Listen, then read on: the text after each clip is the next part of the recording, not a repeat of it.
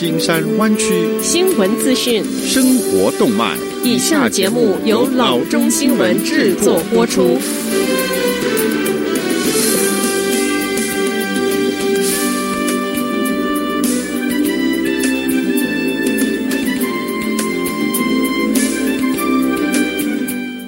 各位听众，大家好，欢迎来到老中广播电台的节目，我是君君。我们首先来关注今天的旧金山湾区地方消息。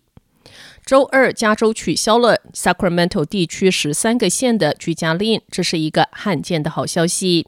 Newsom 在 Twitter 视频中说，禁止集会、关闭餐厅和教堂，甚至户外集会以及关闭美发店的命令已经取消。虽然居家令被取消，但是区内各县仍处于限制大多数商业活动和当面聚会的限制性的命令之下。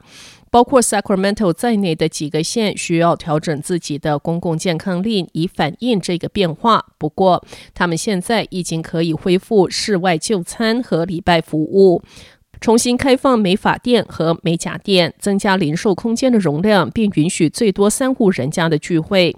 Butte 县在一份新闻稿中说：“这是正确的方向。我们感谢那些努力减少 COVID-19 传播的人。”这个令人振奋的消息传出之际，加州新冠病毒死亡人数已经超过三万人。州府也正急于实现十天内分发一百万剂疫苗的目标。湾区、南加州和 San Joaquin Valley 仍然处在居家令之下。Sacramento 地区重症监护病房的容量目前为百分之九点四，但预计在未来四周之内将上升到百分之十五以上。百分之九点四这个资料促成州政府取消他的居家令。箱子消息：周二，公共健康官在 Santa Clara 县监事会前发表讲话，描绘了一个非常严峻的景象。县表示，在启动群体死亡计划之前，县正在考虑还必须采取哪些行动。群体死亡计划是在医院和太平间不堪重负情况下而采取的一项措施。健康部门告诉县监事会，当地三家医院的太平间已经满负荷量，另外四家已经接近满负荷量。我认为死亡人数还会再继续增加。现健康官 Sarah Cody 博士说：“Santa Clara 县引入三台六十五英尺的冰箱，以应对。”太平间容量无法满足需求的问题，寇迪表示，我们县居民每周死亡人数在十二月份急剧上升。COVID-19 幸存者 Bonilla 十九天之前出院，他现在仍然依赖氧气管。他说：“你的确是在为呼吸空气而拼命，为自己的生命而战斗。”他亲眼目睹急诊室和重症监护室的情况有多么的可怕。感觉就像我在一个真正的战场上，我感到每一秒钟都看到有人被带进来。现表示希望在八月一日之前为百分之八十五的人口接种疫苗，这意味着每周要接种九万一千剂的疫苗。医院只剩下二十张重症监护病床。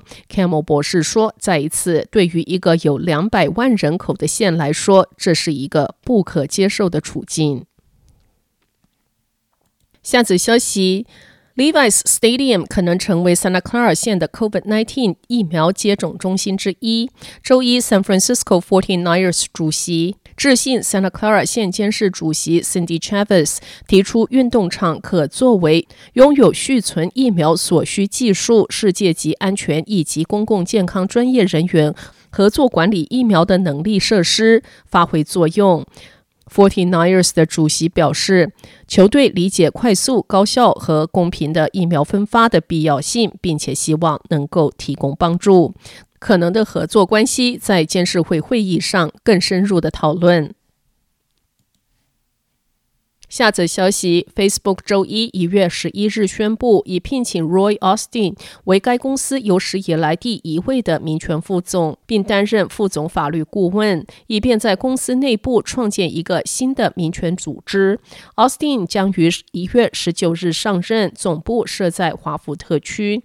Austin 近期都是在 Harris Wilshire 和 g r a n i s LLP 担任民权律师，在此之前曾与他人合著了关于大数据和民权方面的报告，并与奥巴马前总统的二十一世纪警务工作小组合作。奥斯汀在一份声明中说：“科技几乎在我们生活的每一个方面都发挥着作用。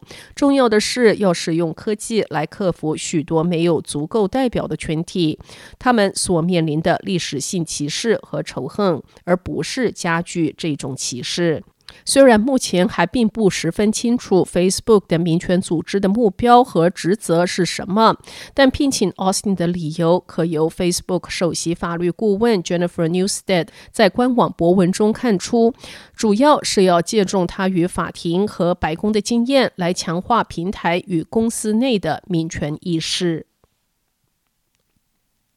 下则消息：Virginia 州一名十二岁的儿童被古董手榴弹炸死。根据调查人员，这枚手榴弹购自 North Carolina 一家古董商店。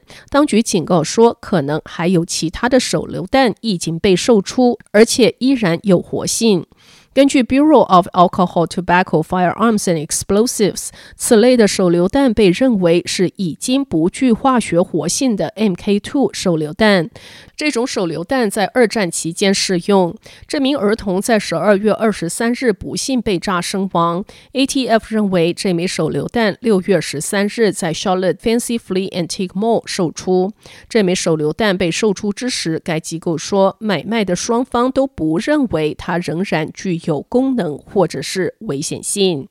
ATF 要求可能从同一家商店购买手榴弹的其他人与他们联系，因为他们担心从这一家商店购买的手榴弹可能含有活性爆炸物，对公众存在潜在的危险。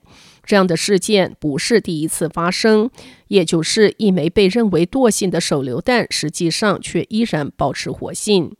二零一九年的十二月，同样在 North Carolina。